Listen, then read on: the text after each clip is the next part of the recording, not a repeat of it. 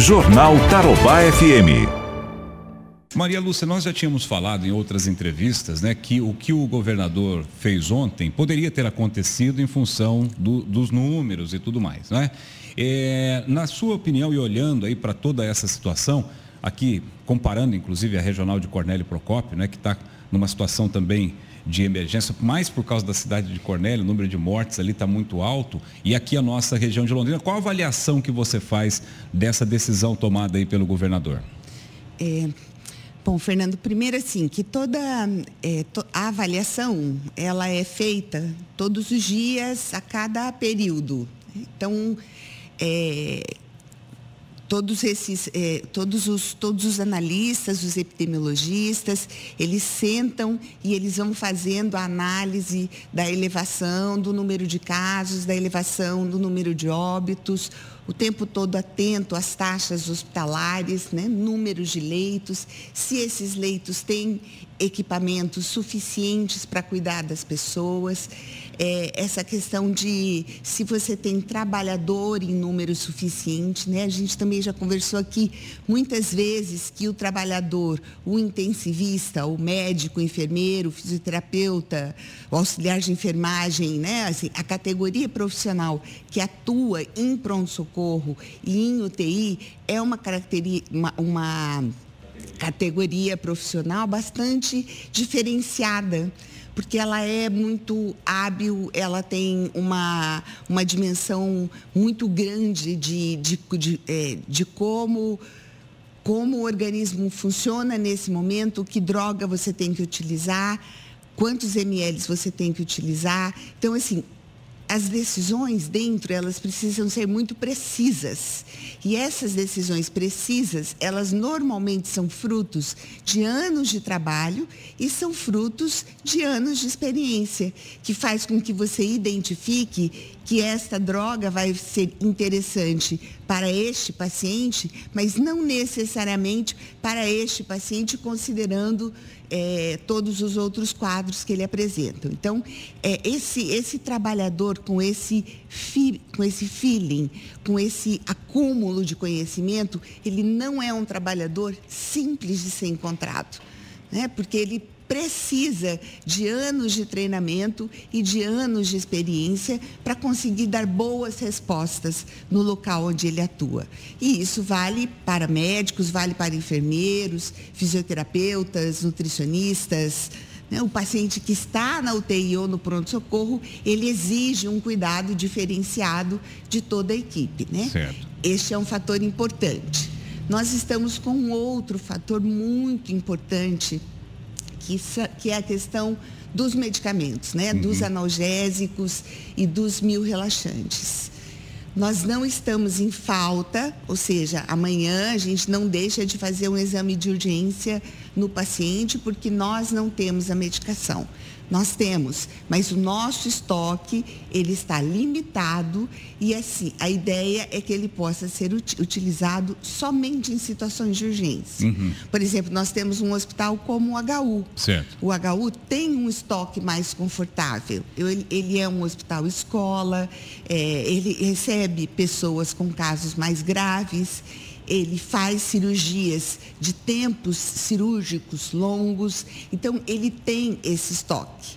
Né? Só que esse estoque também precisa ser comedido, senão ele não consegue, você não consegue atender as pessoas, né? Uhum. Então, assim, é muito interessante, Fernando, porque quando eu penso que eu terei um leito de UTI, eu tenho um leito de UTI Aí eu tenho equipamentos que se agregam a esse leito de UTI, que possibilitam que, desculpa, a equipe uhum. consiga visualizar esse, esse paciente em tempo real. Eu preciso de medicamentos específicos, sem alguns medicamentos, como por exemplo o midazolam, uhum. não é possível, assim, quando você coloca o tubo né, e a máquina começa a assumir o padrão respiratório do paciente, é muito sofrido para ele. Ele começa a disputar com o aparelho. Então, o aparelho cicla de uma forma e ele respira de outra forma. Entendi. Isso é muito sofrido. É, em especial porque nesse momento ele precisa de um aporte de oxigênio razoável transitando pelo corpo todo. Mas não está né? faltando nada. É por isso, por isso que eu até fiz essa pergunta, porque é o seguinte: justificaria tomar uma decisão radical como o governo tomou de fechar praticamente tudo? Isso é um semi-lockdown, não é? É, é, é um semi-lockdown, é um não é um lockdown. ampliado. É, um, é, é muito ampliado, eu diria, né? porque o prefeito tem dito, né, o secretário tem dito que nós temos aí uma margem confortável. Então você falou não está faltando medicamento, não está faltando profissional nesse momento. Então, para que fechar desse jeito, dessa forma? Certo. É assim.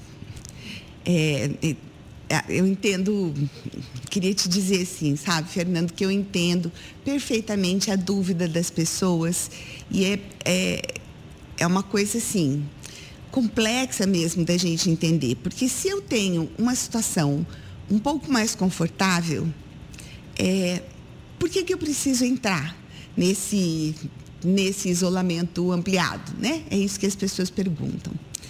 Exatamente. Bom, primeiro, Fernando, porque é feito essa análise, ela não pode ser feita de maneira separada. Então eu preciso analisar o número de trabalhadores que eu tenho, o número de trabalhadores que eu tenho e que trabalham em vários serviços de saúde. Essa é uma análise importante, porque se ele adoece no hospital evangélico, ele pode transmitir para as pessoas da Santa Casa, Isso. do Hospital do Coração. Né? Então, o número de trabalhadores e o número de trabalhadores que transitam dentro da cidade, isso é um fator importante. Uma outra questão importante que foi muito analisada analisada, foi analisada a questão dos medicamentos. Nós temos ainda, mas nós temos um estoque pequeno. Né? Quem tem um estoque um pouco maior, até pelas características do hospital, é o, é o HU, que, por outro lado, se passa a ceder esses medicamentos para outros hospitais, ele, enquanto referência do Covid, pode ter problemas dentro de alguns dias. Entendi. A outra questão, Fernando, é que nós temos não só os pacientes com Covid-19, nós temos os outros pacientes também. A vida voltou ao normal, nós temos quedas, nós temos traumas, acidentes, os infartos acontecem de uma maneira mais intensa, uhum. problemas neurológicos acontecem com, de uma maneira mais intensa. E, e só para a população entender, tem medicamentos que você precisa aplicar numa pessoa que foi politraumatizada, foi acidentada e que também é o mesmo medicamento usado Isso. em quem está com Covid ou outra doença, outra síndrome Isso. respiratória? Isso, isso. É basicamente o mesmo, o ou mesmo seja, medicamento. Aumentou a mobilidade, muita gente na rua, mais acidentes acontecendo, né? É, outros fatores, é, gente baleada, gente que vão utilizar medicamentos que estavam lá estocados, guardadinhos, e de repente para uma outra situação mais emergencial também e extraordinária seria mais ou Exatamente menos. Isso. Mas por que que outras regiões, outras regionais, por exemplo, a regional de Maringá não está passando por isso? Eu sei que não é sua, né? Talvez isso. você não precisa nem comentar. Mas muita gente comentou, ah, mas por que que não decretou lá em, em Maringá? Lá só foi recomendação. Apucarana, que é a cidade do, do, secretário, por que que também não entrou? Eles estão numa situação mais confortável Eles que a nossa? Eles estão numa situação mais confortável. Sob qual ponto de vista? Sob o ponto de vista, então, assim, todas essas situações elas são analisadas, né? Porque a UTI não é só a UTI, uhum. né? Não é só o espaço. É aquele conjunto que você Isso, você precisa aí. de um conjunto de medicamentos, de trabalhadores, de equipamentos para poder cuidar das pessoas. É, e assim, a 17ª Regional de Saúde, nós temos algumas, algumas características, né, Fernando? Talvez assim, uma delas é que nós temos três hospitais de alta complexidade, HU, Santa Casa e Evangélico. Certo. O combinado, num primeiro momento, era que o HU daria conta, receberia todos os pacientes com suspeita ou, ou com casos confirmados de de Covid-19, né? Uhum. E aí, assim, e o os demais hospitais eles seriam retaguarda para as outras situações. O que aconteceu é que as outras situações começaram a crescer em número, ou seja, as pessoas começaram a viver e aí apareceram os traumas, os problemas cardíacos, cardíacos, os problemas neurológicos E o HU, que por sua vez estava recebendo os pacientes COVID, as coisas começam a não ser assim tão simples. Quando eu recebo um paciente COVID, eventualmente esse paciente precisa ficar isolado, se a suspeita é muito forte. Se ele fica isolado, ele ocupa um leito e a partir daí ele, ele, ele, ele, ele fecha mais dois leitos, ou seja, ele fica num quarto com três leitos, mas ele ocupa um leito e os outros dois leitos ficam ociosos, porque eu não posso colocar outro paciente no mesmo lugar e deixar ele correr o risco de ter Covid-19, não é, Fernando? Uhum. Então, quando eu penso, por exemplo, em hoje, hoje o HU tem 96 leitos, né? É um número razoável nós já iniciamos com 76, agora fomos para 96 leitos. Temos 46 leitos de UTI. Até o dia 15 de julho, nós, nós devemos ampliar mais 60 leitos. Então, assim, essa ampliação, ela está prevista, ela está acontecendo dentro dos prazos. Mas a ideia é, é, é quando a gente coloca isso, assim, dá, dá, uma sensação de uma ideia, bom, então nós estamos confortáveis, é. né? É, o problema, Fernanda, é que na área da saúde nada acontece de maneira confortável, assim, de dois mais dois são quatro. E às vezes não programada também, né? Isso. Então, no HU, né? No HU nós tínhamos, passamos dois dias bastante tranquilos, de repente, assim, houve um surto no hospital evangélico. O hospital evangélico, os pacientes precisaram ser remanejados do pronto-socorro. Alguns pacientes foram para o HU, outros pacientes foram acolhidos no próprio pronto-socorro nesse período. Aí tem todo um processo de limpeza, de desinfecção e você fecha o uhum. hospital. Sim. Se você fecha, essas pessoas precisam ir para outros espaços. E aí o HU deixa de ser só referência exclusiva. E aí o HU deixa de ser só referência exclusiva. Então nós estamos, Fernando, numa linha muito tênue. Né? Entendi. É assim, muito frágil. Em Curitiba, inclusive, o governador falou que tem é, hospital lá que nem tem mais esse, medicamento para você entubar uma pessoa, por exemplo. Isso, isso, isso confere. E, e Curitiba entrou nessa. Confere, entrou. Nesse decreto. Entrou, entrou. É. Perfeito. Maria Lúcia, então acho que essa foi a explicação mais importante para a população entender. Nossa, por que, que o governador, por que, que o governo está fechando tudo? De, da nossa regional, por isso que eu convidei a Maria Lúcia, da nossa regional, dando esse esse panorama que eu acho que é importante para que as pessoas entendam. Isso. Tanto que a enquete que a gente ouviu aqui, né? Você viu, né? Metade das pessoas falando exatamente, não, nós temos que realmente segurar um pouco, está muito solto e tal, tal, Outras, ah, mas é importante o comércio, as lojas têm que ficar funcionando e tudo mais, tudo mais. Por isso que essa explicação é fundamental. Isso. E eu te agradeço mais uma é, vez por estar aqui. É, bate, é, o governador, basicamente, Fernando, quando ele decidiu fechar, ele decidiu fechar a partir do índice de mortalidade de pessoas por 100 mil habitantes. Então, por exemplo, quando nós pensamos em quantas pessoas morrem por 100 mil habitantes no estado do Paraná, nós temos o maior índice.